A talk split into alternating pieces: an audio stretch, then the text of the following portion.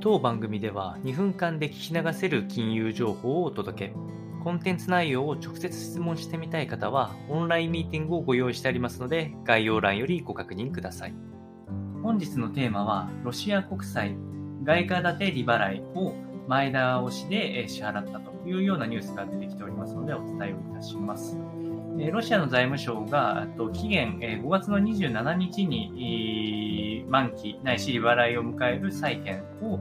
特例措置である20日に支払いを行ったということを発表いたしまして、かつ着金も確認ができているということでしたので、総額ドル建て債として約91億円の規模となっております。で、えっと、これの大きな狙いっていうのが、アメリカのファンド系とか、あとサービス系の企業さんっていうのが、えー、基本的にはロシアルーブル払いないし、取引を基本的にはあの禁止するという方針を今立てておりまして、これは経済制裁の一環となっているんですけれ、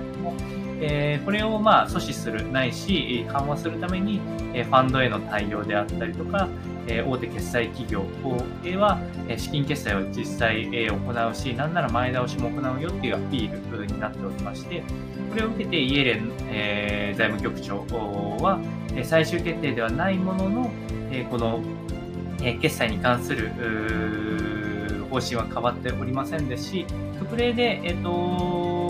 の支払いを受け取ることが可能なのが25日までになるんですけれども、これの延期という予定はないということを強く明言しておりまして、アメリカの経済制裁というのは続くんじゃないかなというふうに思いますので、